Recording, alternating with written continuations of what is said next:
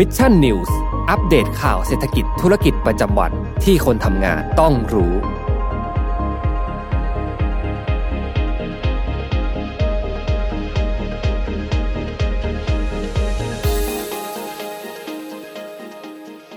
Mission News Live นะครับ ประจำวันพฤหัสบดีที่ 6 มกราคม 2565 นะครับ อยู่กับผมแจ็คทิลาติอีกเช่นเคยนะครับ6โมงตรงแบบนี้มารับชมรับฟังข่าวสารสำหรับคนทำงานกันนะครับ เสียงเป็นยังไงบ้างนะครับรบกวนคอมเมนต์กันเข้ามาสักนิดนึงนะครับเพิ่งสังเกตเห็นว่าเมื่อกี้ไม่ได้ต่อไมค์นะฮะแต่ว่าตอนนี้ต่อไมค์แล้วเรียบร้อยนะครับอะวันนี้นะครับเรื่องที่เราต้องพูดกันเลยนะครับก็คือเรื่องของสถานการณ์โควิด -19 นะครับคือต้องบอกอย่างนี้ก่อนเลยว่าวันนี้เองเนี่ยนะครับอย่างที่เราทราบกันดีนะครับ ว่าทางด้านของกระทรวงสาธารณสุขเองเนี่ยออกมาประกาศยกระดับการแจ้งเตือนนะครับ จากระดับที่ 3 เป็นระดับที่ 4 เป็นที่เรียบร้อยนะครับ ในวันนี้แล้วก็มีการขอความร่วมมือ ในในการใช้ชีวิตประจำวันนะครับของประชาชนในข้อต่างๆ ซึ่งเดี๋ยววันนี้เรามาได้เรียงกันอีกทีหนึ่งนะฮะว่ามีอะไรบ้างนะครับ ที่ทางด้านของกระทรวงสาธารณสุขเนี่ยเขาเป็นประกาศแจ้งเตือนแล้วก็ขอเป็นคำแนะนำสำหรับประชาชนแล้วก็สถานประกอบการในการต่อสู้กับการแพร่ระบาดของโรคโควิด -19 ในตอนนี้นะฮะสิ่งหนึ่งเลยนะครับ อีกเรื่องหนึ่งเลยก็คือเรื่องของการที่กระทรวงสาธารณสุขนะครับ เมื่อวานนี้ก็ได้มีการประกาศ อย่างเป็นทางการแล้วนะครับ ว่าประเทศไทยเราเข้าสู่การแพร่ระบาดของโควิด -19 ในระลอกที่ 5 เป็นที่เรียบร้อยนะครับ เพราะฉะนั้นแล้ววันนี้สิ่งที่เราต้องจับตามองเลยก็คือว่าในวันพรุ่งนี้นะฮะจะมีการประชุมของสบคที่แน่นอนว่าอาจจะมีคำสั่งออกมานะฮะว่า จะมีมาตรการในการควบคุมโรคอย่างไรกันบ้างนะครับ หลายๆสำนัก หรือว่าการคาดการณ์ต่างๆเนี่ยก็มีการมองกันว่าอาจจะมีคำสั่งปิดสถานที่เสี่ยงต่างๆ แต่อย่างไรก็ตามในช่วงนี้ การใช้ชีวิตการดำรงชีวิตการทำงานต่างๆนะครับ จะต้องจับตาดูเลยนะครับสำหรับการประชุมสบคในวันพรุ่งนี้อะเดี๋ยวผมมาได้เรียงกันอย่างละเอียดอีกทีหนึ่งนะฮะในช่วงต้นรายการแบบนี้นะครับ ขอเกริ่นก่อนนะฮะก็ใครที่เข้ามาแล้วนะครับ อย่าลืมว่าสามารถเข้ามานะครับ ร่วมคอมเมนต์พูดคุยกันได้นะครับ แล้วก็อย่าลืมกดไลค์กดแชร์เพื่อเป็นกำลังใจให้กับ ผมสมมูลนะครับ แล้วก็ทีมงาน Mission ทูดมูลทุกท่านกันด้วยนะครับ แล้วก็อย่าลืม ใครที่สนใจนะครับเข้าร่วมเป็นส่วนหนึ่งของ Mission Club ของเรานะครับ สามารถสมัครสนับสนุนพวกเรากันได้นะครับ ผ่าน YouTube Membership นะครับอ่า Subscription นะนะครับเดือนละ 50 บาทนะครับ ก็เราจะมีอีโมจินะครับสมมูลนะครับสี่รูปแบบน่ารักน่ารักแบบนี้เลยนะครับ แล้วก็เราจะมีแบชนะครับหรือว่ามีตราประจำตัวของท่านด้วยถ้าหากว่าท่านเป็นสมาชิกของเราไปเนี่ยเรื่อยๆนะครับหเดือน 2 เดือน 6 เดือน 1 ปี 2 ปีนะครับสมมูลของท่านก็จะแปลงร่างไปเรื่อยๆ นั่นเองนะครับอะ นะครับเข้าสู่ข่าวสารกันเลยนะฮะสิ่งที่สำคัญอะขออนุญาตอ่านคอมเมนต์สักนิดหนึ่งนะฮะสวัสดีสมมูลด้วยนะครับขอบคุณคุณวรดามาก ๆ ที่บอกว่าเสียงชัดนะครับ แล้วก็สวัสดีคุณนัทนายด้วยนะครับแหมมาให้ผมไปหวยอีกแล้วนะฮะต้องถามสมมูลเลยนะครับอะนะครับ ไปกันเลยนะฮะก็เมื่อวานนี้นะครับ ขอย้อนสักนิดหนึ่งนะครับ วันที่ 5 มกราคมนะครับนายแพทย์สมศักดิ์อัธศินนะครับ อธิบดีกรมการแพทย์กระทรวงสาธารณสุขนะครับ เปิดเผยว่า ปัจจุบันนะครับการแพร่ระบาดของโรคโควิด -19 ในประเทศไทยของเราเข้าสู่การแพร่ระบาดในระลอกที่ 5 เป็นที่เรียบร้อยนะครับ สิ่งที่ผมอยากจะให้ฟังแล้วก็ถือว่าเป็นสิ่งที่สำคัญมากๆ นั่นก็คือ แนวทางในการรับมือกับจำนวนผู้ป่วย หรือว่าจำนวนผู้ติดเชื้อที่จะเพิ่มสูงมากยิ่งขึ้น ในช่วง 1 สัปดาห์หรือว่า 2 สัปดาห์ข้างหน้านี้นะฮะสิ่งหนึ่งเลยที่แตกต่างจากการแพร่ระบาดในระลอกที่ผ่านมานะครับ คุณหมอสมศักดิ์เองนะครับได้มีการเปิดเผยถึงแนวทาง การดูแลผู้ติดเชื้อโควิด -19 ที่เราจะเห็นได้ชัดนะครับว่าในรอบนี้กระทรวงสาธารณสุขเองจะมุ่งเน้น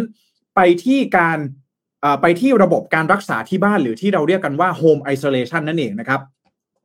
เพราะฉะนั้นแล้ว home isolation นะครับแล้วก็อีกอย่างหนึ่งเลยก็คือเรื่องของระบบรักษาตัวในชุมชน หรือว่า community isolation ซึ่งถือว่าเป็นการรักษาในด่านแรกนะครับ นั่นหมายความว่า ถ้าหากว่าท่านติดเชื้อโควิด -19 นะครับในตอนนี้ถ้าหากว่าท่านเป็นผู้ป่วยที่จัดอยู่ว่าเป็นผู้ป่วยสีเขียวนะครับ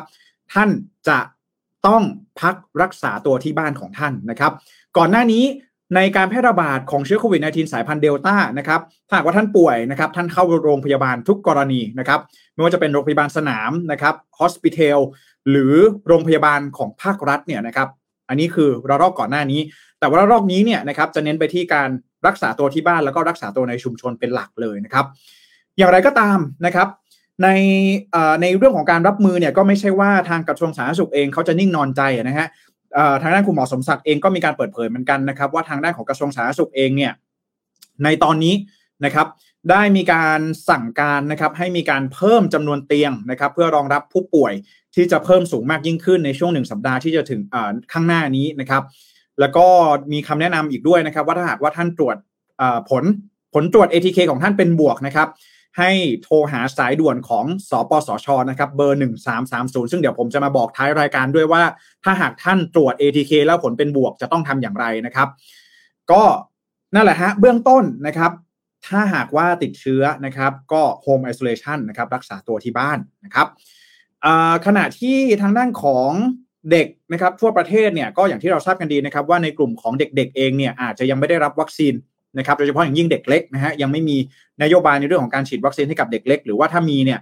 ก็จำนวนเนี่ยก็อาจจะยังไม่ได้รับวัคซีนกันจำนวนมากนะฮะเพราะฉะนั้นแล้วตอนนี้นะครับจุดเสี่ยงที่สำคัญมากๆเลยก็คือน้องๆนักเรียนนะครับน้องๆเด็กเล็ก ต่าง ๆ เหล่านี้เนี่ยจะกลายเป็นกลุ่มเสี่ยงที่อาจจะติดเชื้อในครั้งนี้ เพราะฉะนั้นแล้วในช่วงนี้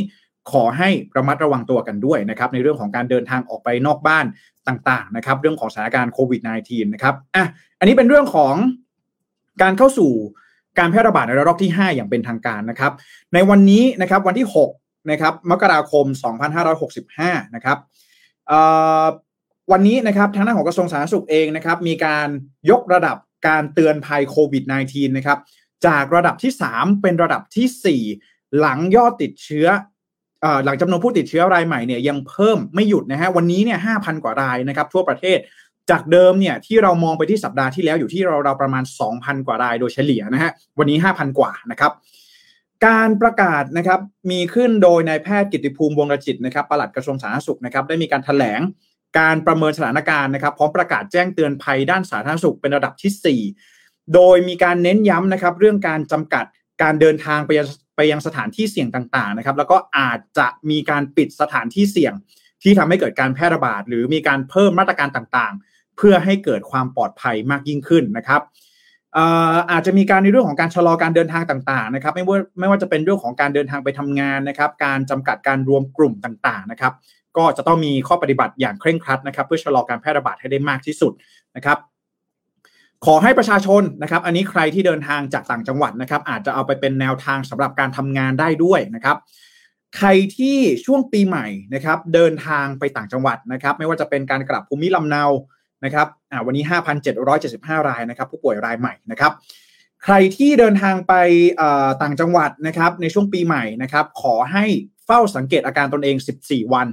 นะครับ ขอให้หน่วยงานสถานประกอบการต่างๆเนี่ยเน้นการทำงานจากที่บ้านถ้าทำได้นะครับตรวจ ADK อย่างน้อย 2 ครั้งในทุกๆ 3 วันนะครับแล้วก็ผู้ที่โดยเฉพาะอย่างยิ่งนะครับ ผู้ที่เดินทางโดยขนส่งสาธารณะนะครับ นานเกินกว่า 4 ชั่วโมงนะครับ อันนี้เป็นแนวทางสำหรับใครที่ปีใหม่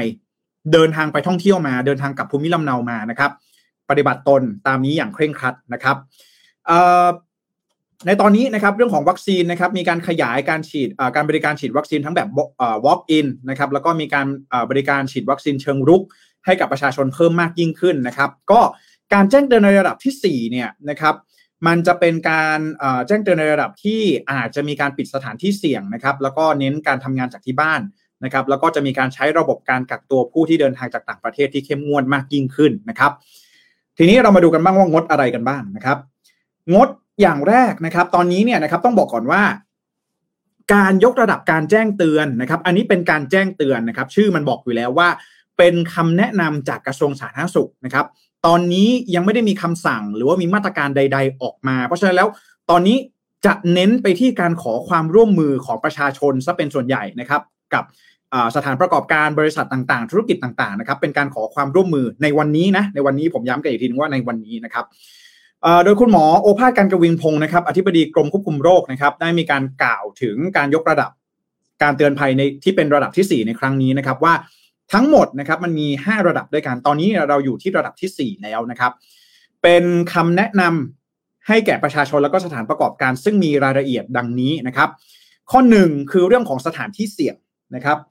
หนึ่งเลยนะครับงดไปรับประทานอาหารร่วม หรือว่าดื่มสุราภายในร้าน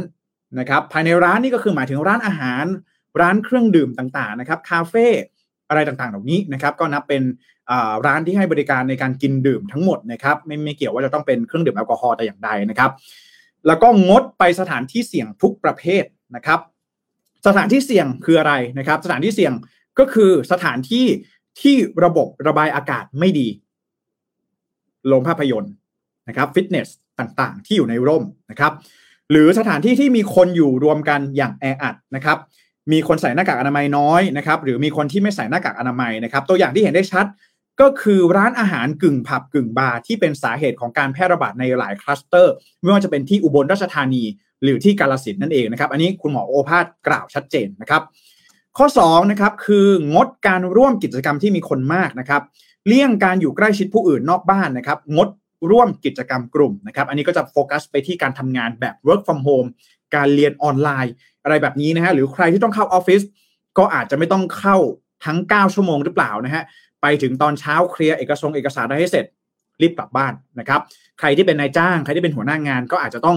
ดูในเรื่องของข้อบังคับของบริษัทอีกทีนึงนะฮะว่าสามารถที่จะยืดหยุ่นในกรณีนี้ได้หรือไม่นะครับ ก็จะเป็นการขอความร่วมมือในการงดการร่วมกิจกรรมที่มีคนจำนวนมากนะครับ ต่อมานะครับ ขอให้งดการเดินทางโดยขนโดยขนส่งสาธารณะทุกประเภทโดยไม่จำเป็นนะครับ ใครที่จะเดินทางนะครับ กลับต่างจังหวัดนะครับ กลับบ้านในช่วงนี้นะครับ ก็ถ้าไม่จำเป็นจริง ๆ ผมมองอย่างนี้ ถ้ายังไม่จำเป็นจริง ๆ เนี่ย ก็อยู่ในที่อยู่อาศัยของท่านนะครับ ที่สมมุติว่าใครเนี่ยอยู่ต่างจังหวัดนะฮะแล้วมาทำงานที่กรุงเทพในช่วงนี้เนี่ย ผมมองว่าถ้าไม่จำเป็นจริงๆเนี่ยก็อาจจะยังไม่ต้องกลับบ้านนะครับ เพราะว่าหนึ่งเลย ถ้าท่านเดินทางกลับไปแล้ว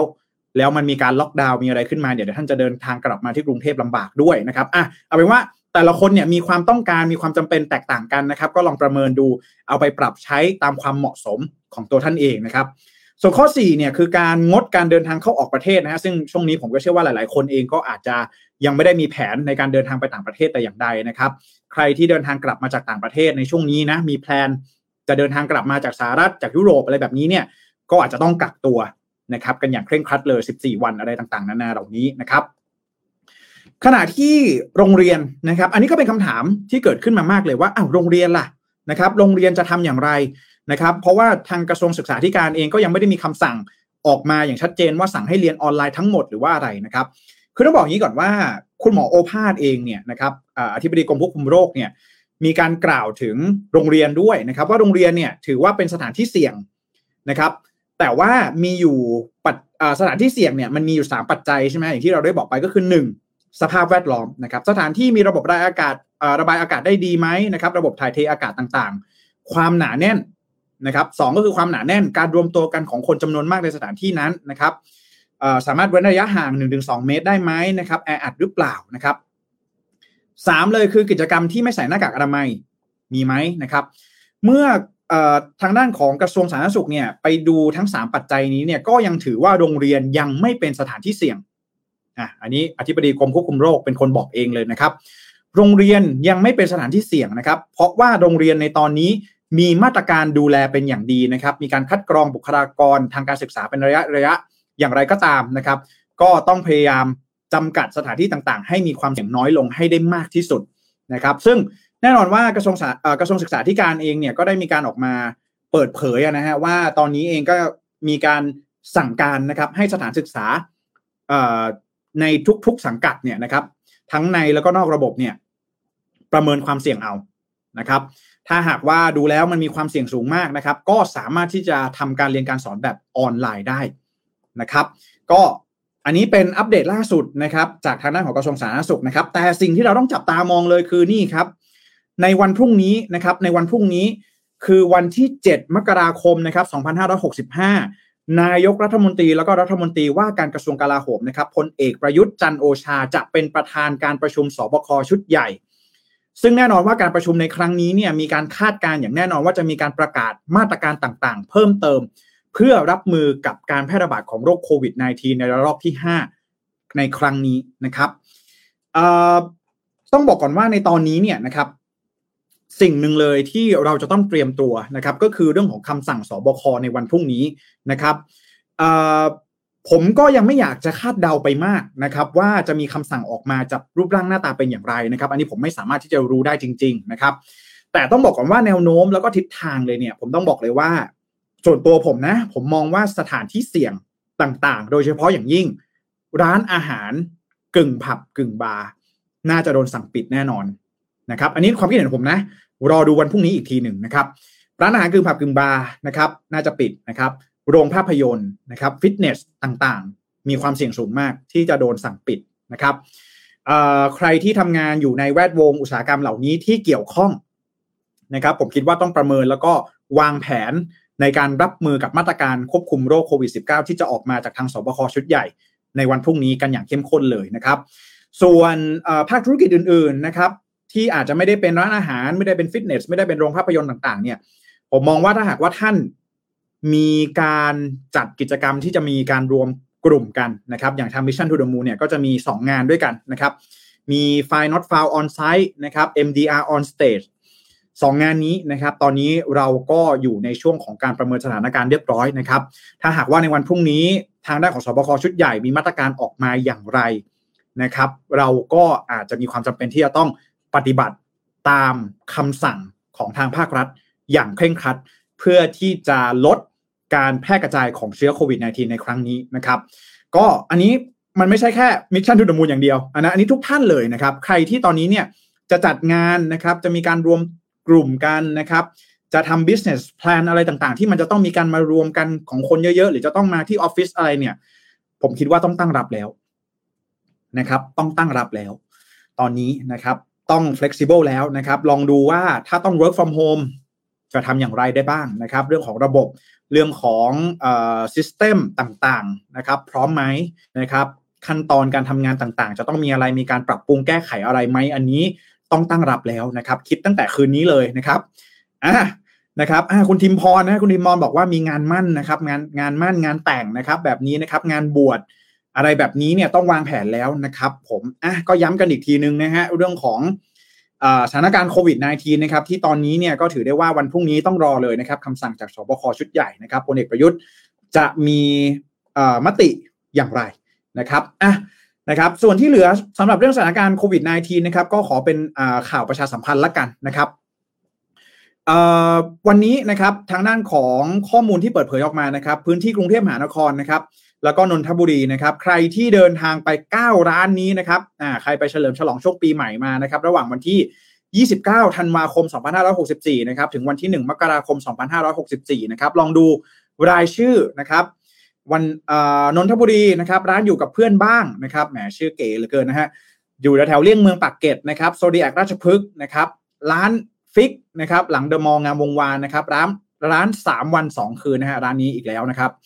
กรุงเทพมหานครนะครับฮับพิทเทลนะครับ บาร์ข้าวสารนะครับ อ่าข้าวสารนะฮะทีบาร์บางซ่อนนะครับชงเจริญเกษตรนวมินนะครับ ร้านเกรปิ่นเก้าร้านสเปลประชาชื่นนะครับ ใครไป 9 ร้านนี้นะครับ ตรวจ ATK ด่วนเลยนะครับ เพราะว่าตอนนี้นะครับกลายเป็นคลัสเตอร์แล้วนะครับ กลายเป็นจุดที่มีการแพร่ระบาดของโรคโควิด -19 แล้วนะครับ ก็พื้นที่นี้นะครับเห็นจะเห็นได้ชัดนะฮะว่านี่เป็นส่วนใหญ่แล้วเนี่ยจะเป็น ในส่วนของร้านอาหารกึ่งผับกึ่งบาร์นะครับที่เราก็ทราบกันดีนะฮะว่าในช่วงเทศกาลส่งท้ายปีเก่าต้อนรับปีใหม่เนี่ยน่าจะมีการเฉลิมฉลองกันนะฮะแล้วก็ประชาชนเอง คือเข้าไปในร้านอาหารแล้วอะนะฮะคุณก็มันก็จะต้องมีการถอดแมสอะไรแบบนี้ไหมล่ะฮะใช่ไหมฮะรับประทานอาหารรับประทานเครื่องดื่มกันเนี่ยนะฮะก็มันก็เลยกลายเป็นสถานที่ที่น่าจะมีแนวโน้มที่จะทำให้เกิดการแพร่ระบาดได้มากขึ้นนะครับ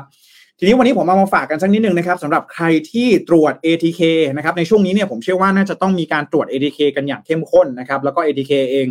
นะครับเอ่อ rapid test เนี่ยมันเริ่มแพร่หลายมากยิ่งขึ้นนะครับตอนนี้ใครที่ไปจุดเสี่ยงมาตรวจ ATK ได้เลยนะครับมีคำแนะนำอย่างนี้ครับสำหรับใครที่ตรวจ ATK แล้วขึ้น 2 ขีดนะครับผลเป็นบวกนะครับสำนักงานหลักประกันสุขภาพแห่งชาตินะครับได้มีการออกมา เปิดเผยนะครับถึงคำแนะนำว่าหากตรวจ ATK แล้วผลเป็นบวกติดเชื้อโควิด -19 ต้องทำอย่างไรต่อไปนะครับหนึ่งเลยนะครับเนื่องจากว่าตอนนี้เนี่ยอย่างที่ผมได้บอกไปว่าแนวทางของกระทรวงสาธารณสุขเนี่ยเขาจะเน้นไปที่การทำโฮมไอโซเลชันหรือว่าระบบการรักษาตัวที่บ้านนะครับหรือว่า community isolation ระบบการรักษาตัวในชุมชนนะครับ เพราะฉะนั้นแล้วอพอท่านตรวจ ATK เสร็จปุ๊บนะครับ แล้วผลเนี่ยเป็นบวก ทางด้านของสำนักงานหลักประกันสุขภาพแห่งชาตินะครับ จะทำการจับคู่สถานพยาบาลเพื่อที่จะดูแลท่านที่บ้านนะครับสมมติท่านอยู่ในพื้นที่ไหนก็ตามเนี่ยจะมีการแจ้งไปที่ตัวท่านนะครับ ว่าท่านเนี่ยตอนนี้โรงพยาบาลแห่งนี้ดูแลท่านอยู่นะครับ แล้วก็โรงพยาบาลแห่งนั้นเนี่ยก็จะจัดเตรียมนะครับอุปกรณ์ต่างๆนะครับ พวกยาพื้นฐาน พวกอุปกรณ์การวัดไข้ วัดค่าออกซิเจนต่างๆ ให้นะครับทำอย่างไร ถ้า ATK เป็นบวกนะครับหนึ่งนะครับโทรหาสายด่วนสปสชนะครับหนึ่งสามสามศูนย์นะครับแล้วก็กดหนึ่งสี่ภายในหกชั่วโมงนะครับภายในหกชั่วโมงผลตรวจเป็นบวกปุ๊บโทรเลยนะครับหนึ่งสามสามศูนย์นะครับแล้วก็เข้าไปกรอกข้อมูลนะครับข้อมูลเนี่ยน่าจะอยู่หน้าเว็บไซต์ของสปสช เลยนะครับหรือว่าจะ add LINE ของทางด้านของสสปสช ไปก็ได้นะครับ LINE แอด NHSO นะครับ N นอร์เวย์นะครับ H ฮ่องกง S สิงคโปร์แล้วก็ O โอซาก้านะครับ มีแอดด้วยนะครับ add LINE ไปนะครับ แล้วก็แจ้งข้อมูลกับทางสปสชนะครับ ก็จะมีการเอ่อจะมีการไกด์ไปที่ขั้นตอนต่างๆนะครับ ว่าท่านต้องใส่ข้อมูลอะไรบ้างนะครับไม่ว่าจะเป็นการลงทะเบียนเข้าสู่ระบบการดูแลที่บ้านนะครับ หรือว่า Home Isolation นะครับเจ้าหน้าที่ก็จะมีการประสานงานนะครับ แล้วก็จับคู่กับสถานพยาบาลเพื่อรักษาตามระบบ Home Isolation ต่อไปนะครับ แล้วก็โรงพยาบาลก็อาจจะมีการส่งข้าวส่งน้ำส่งยาต่างๆ มาให้ท่านที่บ้านนะครับ อันนี้ต้องบอกก่อนว่าในเบื้องต้นเนี่ยนะครับ เดี๋ยวจะบอกว่าเออทำไมนะครับ พอมาเป็นระลอกนี้เนี่ย ถึงทำ Home Isolation เป็นหลักนะครับ ต้องบอกว่า ตอนนี้เนี่ยสมมุติฐานก็คืออยู่ที่ว่าตอนนี้ประชาชนส่วนใหญ่ได้รับวัคซีนครบแล้วทั้ง 2 โดสนะครับ อันนี้ประชาชนส่วนใหญ่นะ ผมไม่ได้บอกว่าทั้งหมดนะครับ ถ้าหากว่าท่านเป็นผู้ป่วยที่จะเป็นผู้ป่วยสีเขียวนะครับ หรือว่าท่านติดเชื้อโอมิครอน หรือติดเชื้อเดลต้าก็จริงเนี่ย อาการก็จะไม่ล้มป่วยรุนแรงนั่นเองนะครับ นี่จึงเป็นเหตุผลที่ว่าทำไมสาธารณสุขเองเขาถึงเน้นไปที่การทำโฮมไอโซเลชันนะครับเพื่อที่ว่าเตียงในโรงพยาบาลนะครับ โรงพยาบาลสนาม หรือว่าในโรงพยาบาลเองเนี่ย จะได้สามารถรองรับผู้ป่วยที่เป็นผู้ป่วยสีเหลือง หรือผู้ป่วยสีแดง ผู้ป่วยวิกฤตได้นั่นเองนะครับ ก็ ประมาณนี้นะฮะแต่ว่าสิ่งที่ดีที่สุดเลยก็คือการไม่ติดเชื้อนั่นเองนะครับ เพราะฉะนั้นในเบื้องต้นนะครับ universal prevention ไปไหนล้างมือรักษาระยะห่างนะครับ รีบไปรีบกลับนะครับ ไปออกนอกบ้านเฉพาะเท่าที่จำเป็นเท่านั้น อันนี้ก็จะช่วยท่านได้ในเบื้องต้นนะครับ ดีกว่าเราจะต้องมาติดเชื้อแล้วก็ทำโฮมไอโซเลชันแน่นอนนะฮะสถานที่ที่อยู่อาศัยบางท่านเนี่ยอาจจะไม่เหมาะจริง ๆ อันนี้ผมเข้าใจเลยนะ เพราะว่าบางท่านเองเนี่ยนะครับ ต้องอันนี้ต้องยอมรับนะความจำเป็นหรือว่าพื้นฐานแต่ละครอบครัวเนี่ยก็อาจจะแตกต่างกันนะครับ บางบางบ้านเนี่ยนะครับอยู่รวมกันหลายคนมากๆนะครับ แล้วก็สถานที่เนี่ยมีจำกัดนะครับ แบบนี้เนี่ยมันก็จะทำโฮมไอโซเลชันได้ยากหน่อย แล้วความเสี่ยงก็จะไปอยู่กับสมาชิกภายในครอบครัวนั่นเองนะครับ เพราะฉะนั้นแล้วสิ่งที่เราต้องตระหนักดีเลยก็คือว่าหนึ่ง priority หลัก ต้องไม่ติดเชื้อนะครับ ก็ตามนี้เลยนะครับ ปฏิบัติตน ตามการแจ้งเตือนของสาธารณสุขนะครับ แล้วก็ดูแลรักษาสุขภาพตัวเองกันด้วย ถ้าหากว่ามีความจำเป็นจะต้องเดินทางออกนอกบ้านนะครับอะวันนี้มาฝากกันประมาณนี้นะฮะหวังว่าวันพรุ่งนี้เราจะได้มาพูดคุยกันถึงมาตรการของทางสบคชุดใหญ่อีกทีหนึ่งว่า จะมีมติออกมาอย่างไรนะครับ ผมคิดว่าน่าจะครบถ้วนนะครับสำหรับข้อมูลในตอนนี้นะครับก็รอดูอีกทีหนึ่งนะครับ ประมาณนี้นะครับสำหรับโควิด -19 นะครับสวัสดีทุกท่านด้วยนะครับ หลาย ๆ ท่านเริ่มเข้ามาแล้วนะครับสวัสดีคุณเนสด้วยนะครับ สวัสดีคุณไพศาลด้วยนะครับ บอกว่าเช็คชื่อเดี๋ยวมาฟังย้อนหลังนะครับ ยินดีเลยนะครับสวัสดีคุณนิชานันนะครับ สวัสดีคุณซิลเวียด้วยนะครับ แล้วก็คุณแคทนะครับ บอกว่าเตือนภัยระดับ 4 อีกแล้วนะครับ คุณหนูบอกว่ายอดทะลุแล้วนะครับ เตือนภัยระดับ 4 นะครับ สวัสดีคุณสันเพชรด้วยนะครับ แล้วก็คุณนันนายบอกว่าตอนนี้แฟนมีดนะฮะอย่างที่ผมได้บอกไปก็ ประเมินสถานการณ์กันอย่างใกล้ชิดนะครับ ก็ถ้าหากว่ามีอะไรอัปเดตเดี๋ยวเราจะรีบแจ้งให้กับทุกท่านทราบอีกทีหนึ่งนะครับ สวัสดีคุณแพตตี้ด้วยนะครับอ่านะครับ แล้วก็คุณนัทนายนะครับ ก็มีความเป็นห่วงว่าพ่อแม่ขับรถไปส่งลูกแล้วก็กลับบ้านไป work from home นะครับลูกเรียนห้องละ 60 คน พ่อแม่ทำงานห้องละ 10ถึง20 คนแบบนี้นะครับอะนะฮะหลาย ๆ ท่านเองก็แสดงความเห็นกันเข้ามาได้นะครับ เรื่องของสถานการณ์โควิด -19 ในตอนนี้นะครับ คุณแพตตี้นะครับบอกว่าย้อนไปที่แล้วก่อนปีใหม่ก็ให้เที่ยวชิลๆนะครับพอกลับมาก็ค่อยประกาศเข้มอีกทีหนึ่งนะฮะก็จะเหมือนกับช่วงสงกรานนะฮะไม่ล็อกดาวน์นะครับปล่อยให้มีการเดินทางกลับบ้านแบบนี้ แล้วก็กลับมาเนี่ยจำนวนผู้ติดเชื้อก็จะเพิ่มสูงมากยิ่งขึ้นนะครับในช่วงนี้นะนะครับคุณติพรนะฮะมาแจ้งเรื่องของงานแต่งงานมั่นนะครับคุณวราบอกว่างงว่าทำไมโรงเรียนยังไม่ที่เสี่ยงนะครับ ก็อันนี้จากการประเมินตาม เขาเรียกอะไรตามหลักเกณฑ์ของกระทรวงสาธารณสุขละกันนะครับ อันนี้จากการประเมินนะ ก็ในทางปฏิบัติ มันอาจจะแตกต่างจากที่เขาประเมินก็เป็นไปได้นะครับ แต่ว่าก็ถ้าหากว่าทางภาครัฐนะครับ มีมุมมองมาแบบนี้นะครับ ผมเชื่อว่าในอนาคตเนี่ยถ้าหากว่ามันเสี่ยงมากจริงๆเนี่ยก็น่าจะมีคำสั่งที่ออกมาชัดเจนอีกทีหนึ่งนะครับ เรื่องของสถานศึกษาต่างๆนะครับ อะอย่าเพิ่งตื่นตระหนกนะฮะ รอวันพรุ่งนี้อีกทีหนึ่งนะครับ จะมีมาตรการอย่างไรบ้างก็ขอติดตามกันด้วยนะครับสำหรับรายการ Mission News Live นะครับ ยังไลฟ์กันอยู่เหมือนเดิมนะครับ ต่อมานะฮะอะพักผ่อนเรื่องโควิด -19 สักบ้างนะครับ เดี๋ยวจะเครียดกันไปใหญ่นะครับอะจริง ๆ เรื่องนี้ก็อาจจะยังเครียดอยู่นิดนึงนะครับ ไปดูกันที่อ่านี่ฮะใครรู้จักบ้างนะครับอ่าถ้าใครไม่รู้จักไม่เป็นไรนะครับ โนวัคโยโควิชนะครับ น่าจะเคยได้ยินชื่อนะครับ หลาย ๆ คนนะครับ ซึ่งนวัคโยโควิชเนี่ยเป็นนักเทนนิสมือหนึ่งของโลกนะครับ ตอนนี้เนี่ยเขาเกิดดราม่าขึ้นครับ เรื่องของการฉีดวัคซีนโควิด -19 นะครับดราม่าเนี่ยเกิดอะไรขึ้นนะครับ คือนวัคโยโควิชเนี่ยเขาจะเดินทางนะครับไปแข่งขันในรายการ Australian Open นะครับ Australian Open เนี่ยจะเป็นเทนนิสแกรนด์สแลมสนามแรกของปีนะครับ ก็จะเป็นจัดขึ้นที่ออสเตรเลียนะครับที่เมืองเมลเบิร์นนะครับ แน่นอนว่าสิ่งหนึ่งเลยนะครับ เรื่องนี้เนี่ยมันจะไม่กลายเป็นประเด็นดราม่าแต่อย่างใดนะครับ แต่สิ่งที่เกิดขึ้นเลยก็คือว่า เมื่อวันจันทร์ที่ผ่านมานะครับโนวัคยอโควิชเนี่ยได้มีการประกาศผ่านทางโซเชียลมีเดียส่วนตัวนะครับว่าเขาเนี่ยกำลังที่จะเดินทางไปที่ประเทศออสเตรเลีย เพื่อร่วมเข้าแข่งขันออสเตรเลียนโอเพนนะครับโดยโนวัคโจโควิชเนี่ยได้มีการระบุนะครับว่าเขาได้ได้รับอนุญาตให้เข้าร่วมแข่งขันได้ โดยโดยใช้ข้อยกเว้นทางการแพทย์นะครับ อันนี้ต้องเล่าแบบนี้แป๊บนึงต้องเล่าย้อนสักนิดหนึ่งนะฮะว่าโนวัคโยโควิชเนี่ยเขาเป็นคนหนึ่งเลยนะครับ ที่เขาออกมาประกาศว่าเขาเป็นคนที่จะไม่เข้ารับวัคซีนโควิด -19 นะครับหรือถ้าพูดกันเข้าใจง่ายๆก็คือว่าเขาเป็น anti vax นะครับคนที่ไม่เข้ารับวัคซีนโควิด -19 นะครับเพราะฉะนั้นแล้วตอนนี้โนวัคโยโควิชเนี่ยยังไม่ได้รับวัคซีนเลยสักเข็มเดียวนะครับสำหรับโควิด -19 นะครับแน่นอนว่า การเข้าแข่งการเข้าแข่งขันออสเตรเลียนโอเพนในครั้งนี้เนี่ยเนื่องจากว่าเป็นรายการแกรนด์สแลมนะครับ สิ่งหนึ่งเลยก็คือว่านักเทนนิสระดับโลกเนี่ยจะต้อง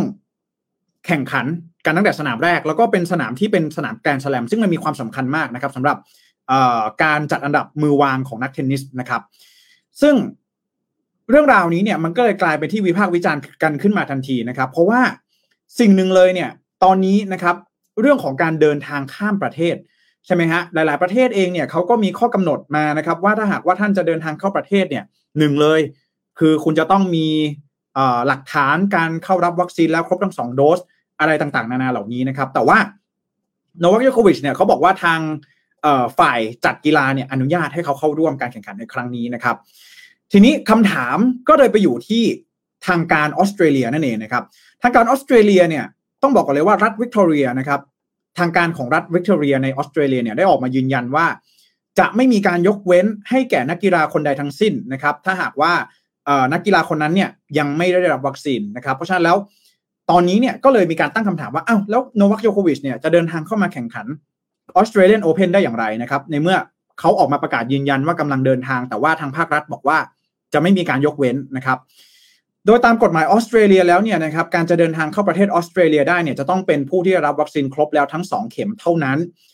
หากยังไม่ได้รับวัคซีนนะครับต้องแสดงหลักฐานที่เพียงพอว่าทำไมถึงไม่เข้ารับวัคซีนนะครับซึ่งทางการออสเตรเลียเนี่ยก็บอกว่าโนวัคโยโควิชเนี่ยไม่สามารถไม่ได้เปิดเผยนะครับว่าเหตุผลใดเขาถึงสามารถที่จะทำให้ฝ่ายการจัดการแข่งขันเนี่ยอนุญาตให้เขาเข้าร่วมการแข่งขันในครั้งนี้ได้นะครับ ส่วนใหญ่แล้วหลักฐานที่เราต้องแสดงให้กับทางการได้รับทราบเนี่ยว่าทำไมเราถึงไม่เข้ารับวัคซีนเนี่ยส่วนใหญ่แล้วจะเป็นปัญหาทางด้านสุขภาพมากกว่านะครับ ร่างกายเราอาจจะอ่อนแอไม่สามารถรับวัคซีนได้อะไรแบบนี้นะครับ เพราะฉะนั้นแล้วคนที่แข็งแรงทั่วไปเนี่ยก็มักจะไม่มีเหตุผลเพียงพอให้ได้รับการยกเว้นนะครับ หรือว่าเหตุผลเนี่ยมันอาจจะฟังไม่ขึ้นนะครับ คุณก็ร่างกายปกติดีทำไมคุณถึงไม่เข้ารับวัคซีนอะไรแบบนี้นะครับ เพราะฉะนั้นแล้วนะครับเรื่องนี้เนี่ยก็เลยร้อนไปถึงนายกรัฐมนตรีสกอตต์มอริสันของออสเตรเลียนะครับว่า เออเนี่ยจะทำยังไงนะครับ ก็กฎหมายระบุไว้ว่าเราจะไม่รับนักเดินทางที่ยังไม่ได้รับวัคซีนนะครับ แล้วทางการออสเตรเลียจะทำอย่างไรนะครับนายกรัฐมนตรีสกอตต์มอริสันเองเนี่ยก็ได้ออกมาส่งสัญญาณนะครับ อย่างชัดเจนว่าถ้าโนวัคโยโควิชเดินทางมาถึงออสเตรเลียเนี่ยแล้วไม่สามารถแสดงหลักฐานได้เพียงพอว่าทำไมถึงได้รับการยกเว้นทางการแพทย์นะครับ ก็อาจจะถูกส่งตัวกลับประเทศนะครับ นั่นเองจึงทำให้พอนวัคโจโควิชนะครับเดินทางมาถึงที่สนามบินทันมารีนนะครับในนครเมลเบิร์นจึงได้ถูกเจ้าหน้าที่กักตัวเอาไว้นะครับ เป็นเวลาหลายชั่วโมงแล้วก็ถูกปฏิเสธไม่ให้เดินทางเข้าประเทศนะครับ แล้วก็ยังยกเลิกวีซ่าของนวัคโจโควิชอีกด้วยนะครับ โดยเหตุผลที่ทางสำนักงานตรวจคนเข้าเมืองของออสเตรเลียระบุเนี่ยก็คือว่าโนวัคโจโควิชเนี่ยไม่สามารถแสดงหลักฐานที่เพียงพอ ในการที่จะอนุญาตให้เดินทางเข้าประเทศได้นะครับ แล้วก็วีซ่าถูกยกเลิกตามกฎหมายอยู่แล้วนะครับ ทางด้านของออรัฐบาลของรัฐวิกตอเรียก็ออกมายืนยันแล้วก็สนับสนุนนะครับว่าออตอนนี้เนี่ยนะครับก็ยืนยันเหมือนกันว่าไม่ได้มีการขอให้มีการอนุมัติวีซ่าให้กับโยโควิชแต่อย่างใดนะครับตอนนี้นะครับโนวัคโจโควิชเองก็ถูกส่งตัวไปยังโรงแรมนะครับสำหรับการกักตัวนะครับแล้วก็เตรียมที่จะถูกถูกส่งตัวกลับประเทศ ต่อไปนะครับ ก็กลายเป็นดราม่าข้ามประเทศนะฮะเพราะว่า โนวัคโจโควิชเองเนี่ยเป็นคนเซอร์เบียใช่ไหมฮะชาวเซอร์เบีย รัฐบาลเซอร์เบียเองก็ออกมาแสดงท่าทีว่าไม่พอใจอย่างมากนะครับ ที่ทางการออสเตรเลียเนี่ยปฏิบัติต่อนักเทนนิสมือวางอันดับหนึ่งของชาติเซอร์เบีย อย่างโนวัคโจโควิชแบบนี้นะครับ สิ่งที่น่าสนใจเลยก็คือว่าหลังจากนี้นะครับโนวัคโจโควิชเองเนี่ยเตรียมตัวที่จะเเตรียมตัวที่จะ ต่อสู้ทางกฎหมายนะครับ โดยมีการยื่นฟ้องศาลไปแล้วเป็นที่เรียบร้อยนะครับ เจ้าหน้าที่ศาลเนี่ยก็แจ้งว่าจะมีการรับฟังคำอุทธรณ์นะครับ ในเวลา 16นาฬิกาตามเวลาท้องถิ่นต่อไปนะครับ ซึ่งต่อจากนี้นะครับก็จะต้องดูแลนะครับเพราะว่านักกีฬาเวลาเรามีการจัดการแข่งขันต่างๆ เนี่ย ก็อาจจะมีนักกีฬาบางส่วนที่ไม่เข้ารับวัคซีนโควิด -19 นะครับ แล้วฝ่ายจัดการแข่งขันรัฐบาลนะครับ สมาคมต่างๆ จะมีแนวทางอย่างไร ในการที่จะปฏิบัติต่อนักกีฬานั่นเองนะครับอะนี่ก็เป็นอีกเรื่องหนึ่งนะฮะที่ตอนนี้เนี่ยกลายเป็นดราม่าในวงการกีฬากันอยู่นะครับสำหรับโนวัคโยโควิชนะครับเนื่องจากตัวเขาเองออกมาประกาศชัดเจนนะครับ ว่าจะไม่เข้ารับวัคซีนโควิด -19 นะครับอะมาฝากกันนะครับ ต่อมานะฮะก็สำหรับข่าวสุดท้ายในวันนี้นะฮะขออนุญาตอ่านคอมเมนต์สักนิดหนึ่งนะครับอ่าโอเค เดี๋ยวไปข่าวสุดท้ายกันก่อนก็ได้นะครับสำหรับข่าวสุดท้ายในวันนี้นะครับ ไปดูกันที่เรื่องของ Metaverse กันสักนิดหนึ่งนะครับ เรื่องของ Meta Mobility นะครับเทคแห่งโลกอนาคตนะครับ โดยตอนนี้นะครับสิ่งที่น่าสนใจเลยในงาน CES 2022 นะครับสำนักข่าวรอยเตอร์เนี่ยได้มีการรายงานว่าบริษัทฮุนไดมอเตอร์ของเกาหลีใต้นะครับ ได้มีการเผยคอนเซปต์แล้วก็ไอเดียที่มีชื่อว่า Meta Mobility ออกมาในอนาคตอันใกล้นี้นะครับ ก็ Meta Mobility คืออะไรนะครับ ก็แน่นอนว่าฮุนไดเนี่ยทำบริษัทยานยนต์ใช่ไหมที่เกี่ยวข้องกับการขนส่งนะครับ Meta ก็คือมาจากคำว่า Metaverse นะครับ Mobility ก็คือการขนส่งการเคลื่อนย้ายต่างๆนะครับ ก็เป็นโมเดลที่น่าสนใจมากเดี๋ยวเรามาเล่าให้ฟังว่ามีอะไรกันบ้างนะครับ แนวคิด Meta Mobility ของฮุนไดเนี่ยนะครับจะอยู่ในรูปแบบของการที่อุปกรณ์หุ่นยนต์ในหลากหลายรูปแบบหลากหลายชนิดเนี่ย จะสามารถมีปฏิสัมพันธ์กับมนุษย์ได้นะครับ โดยจะมีปฏิสัมพันธ์กับมนุษย์เพื่ออในการให้บริการที่เกี่ยวข้องกับการเคลื่อนที่หรือว่า mobility นั่นเองนะครับ ตั้งแต่ในด้านการขนส่งส่วนตัวแบบอัตโนมัตินะครับ หรือเรียกว่า automated individual transportation นะครับ ไปจนถึงการควบคุมการทำงานของหุ่นยนต์ในโรงงานจากระยะไกล เออ นะฮะ ใครที่แต่ก่อนนะครับ ต้องขับเครนนะครับ ไปถึงไซต์งานปุ๊บไปขับเครนตักดินตักทรายอะไรนี่เดี๋ยวนี้อนาคตนะครับ สามารถที่จะควบคุมจากที่บ้านได้แล้วนะครับ work from home ได้แล้วนะครับ อันนี้เป็นคอนเซปต์อยู่นะ อันนี้เป็นคอนเซปต์อยู่นะครับ ซึ่งแนวคิดพื้นฐานนี้นะครับมาจากความพยายามที่จะเข้ามาที่จะใช้เทคโนโลยีในการลดข้อจำกัดในโลกแห่งความเป็นจริงนะครับ ทั้งในแง่ของเวลาระยะทางแล้วก็พื้นที่ ต่างๆนะครับ ซึ่งจะอาจะช่วยให้เราเนี่ยสามารถเคลื่อนที่ได้อย่างอิสระระหว่างโลกโลกจริง แล้วก็โลกเสมือนมากยิ่งขึ้นนะครับ ก็อาจจะเป็นการก้าวล้ำเกินกว่า Metaverse อีกด้วยนะฮะทางด้านของผู้บริหารฮุนไดนะครับ โดยอุยซุงชังนะครับ ซึ่งเป็นประธานเจ้าหน้าที่บริหารของบริษัทนะครับ ได้กล่าวถึงวิสัยทัศน์ในงาน Consumer Electric Show นะครับ หรือว่า CES ประจำปี 2022 นะครับ ซึ่งตอนนี้ พิทับของเรานะฮะอยู่ที่สหรัฐอเมริกาเป็นที่เรียบร้อยนะฮะน่าจะเข้าไปสังเกตการในงานนี้เป็นที่เรียบร้อยนะครับ ก็ได้มีการเปิดเผยนะครับถึงตัวอย่างของ Meta Mobility ที่น่าสนใจถึง 3 ข้อดังนี้นะครับหนึ่งเลยนะครับ Meta Meta Mobility เนี่ยจะเป็นยานพาหนะที่สามารถเปลี่ยนให้เป็นพื้นที่ห้องทำงาน หรือห้องสำหรับความบันเทิงที่มีแพลตฟอร์มวิดีโอเกม 3 มิติอยู่ด้วยได้ด้วยนะครับ เป็นยานพาหนะนะ แล้วก็เหมือนเป็นห้อง นั่งเล่นของเรานะครับ เปลี่ยนไปเป็นสตูดิโอเปลี่ยนไปเป็นอะไรอย่างนี้ต่างๆ ได้นะครับ หรือ2นะครับมีอุปกรณ์ขนส่งส่วนตัวอัตโนมัติสำหรับผู้พิการนะครับ หรือผู้ที่ต้องการรักษาระยะทางระยะห่างทางสังคมระหว่างการเดินทางนะครับ อันนี้ก็น่าจะปกตินะเรื่องของรถยนต์ขับเคลื่อนอัตโนมัตินะครับ ที่สามารถที่จะขนส่งเคลื่อนย้ายผู้คนได้นะครับ แบบที่สามารถรักษาระยะห่างทางสังคมได้ด้วยนะครับ สามเลยก็คือเรื่องของโรงงานอัจฉริยะนะครับ ที่เราสามารถควบคุมหุ่นยนต์ที่ทำงานในโรงงานจากระยะไกลนะครับ โดยจะสามารถสั่งการให้หุ่นยนต์ทำงานกับเครื่องจักรแล้วก็อุปกรณ์ภายในโรงงานได้นะครับ นอกจากนี้ฮุนไดนะครับยังเปิดเผยเพิ่มเติมอีกว่ากำลังพัฒนาต่อยอดออกมาเป็น mobility of things นะครับโดยเป็นการเชื่อมโยงแพลตฟอร์มหุ่นยนต์แบบแยกส่วน เพื่อให้ทำงานแต่ละส่วนได้อย่างมีประสิทธิภาพสูงสุดนะครับ โดยหนึ่ง ในนั้นก็คือส่วนที่เรียกว่า plug and drive นะครับคือแพลตฟอร์มหุ่นยนต์ล้อเดียว ที่จะรวมการบังคับเลี้ยวเบรก แล้วก็ระบบการสั่นสะเทือนอัจฉริยะเข้ามาในระบบขับเคลื่อนไฟฟ้าทั้งในล้อ ในกล้องเซ็นเซอร์อัตโนมัตินะครับ ซึ่งคาดการณ์ว่าจะช่วยให้ Meta Mobility เกิดขึ้นได้จริงในเร็ววันนี้นะครับ อันนี้ผมเรียกว่าน่าสนใจนะครับ เป็นคอนเซปที่น่าสนใจมาก ๆ ว่า ในอนาคตเนี่ยนะครับ ผมที่ออย่างที่เราบอกเลยนะ โรงงานอัจฉริยะ